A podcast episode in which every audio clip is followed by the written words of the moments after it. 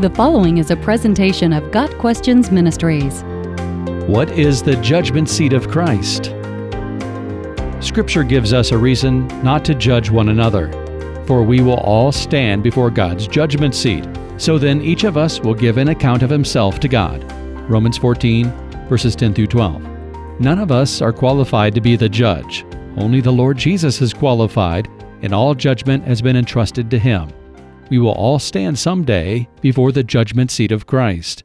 The judgment seat of Christ involves a time in the future when believers will give an account of themselves to Christ. This is the plain teaching of Scripture. We must all appear before the judgment seat of Christ, so that each of us may receive what is due us for the things done while in the body, whether good or bad. 2 Corinthians 5 verse 10.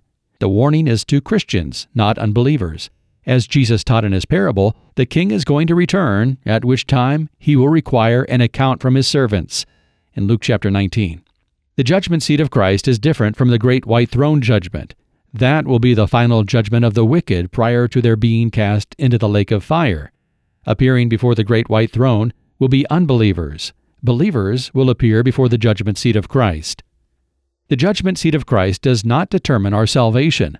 That matter was settled by Christ's sacrifice in our behalf and our faith in Him. All our sins are forgiven, and there is no condemnation for those who are in Christ Jesus. Romans 8, verse 1.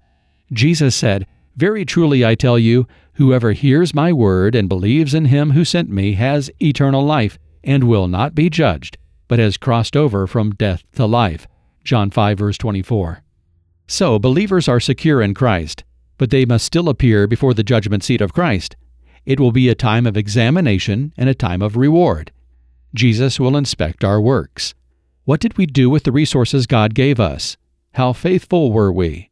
Were we yielded to the Spirit, seeking to honor Christ and further His work in the world? If so, we will have reward.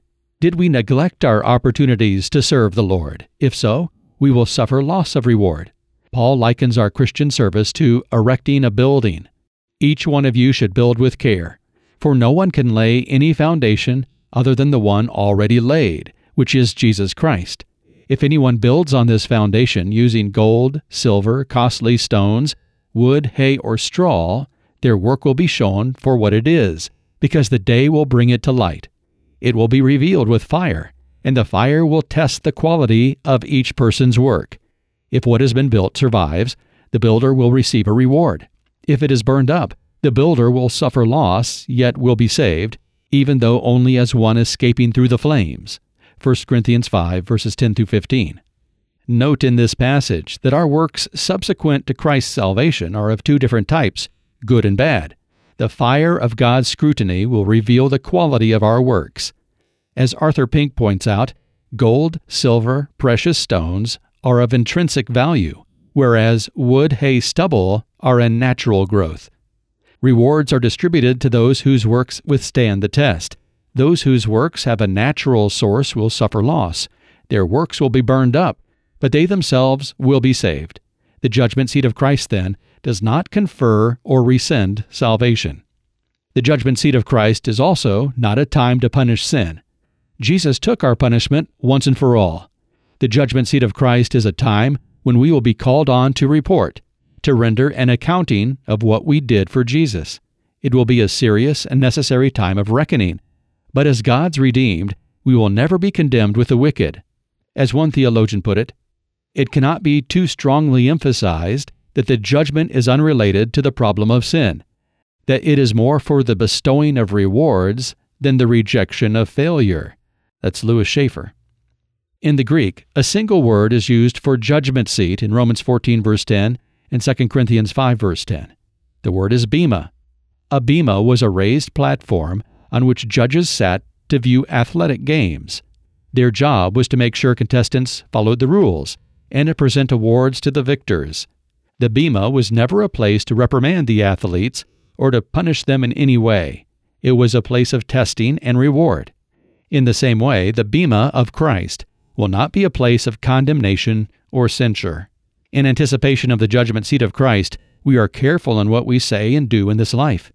James gives this advice Speak and act as those who are going to be judged by the law that gives freedom. James 2, verse 12.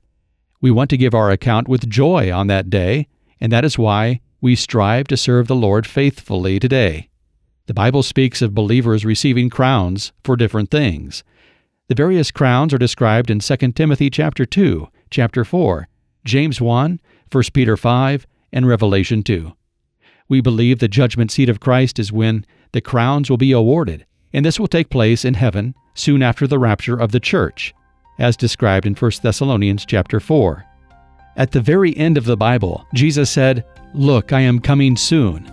My reward is with me, and I will give to each person according to what they have done. Revelation 22, verse 12.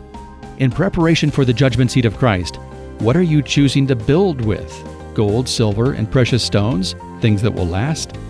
Or wood, hay, and straw, things that will not stand the day of testing? Got Questions Ministry seeks to glorify the Lord Jesus Christ by providing biblical answers to today's questions. Online at GotQuestions.org.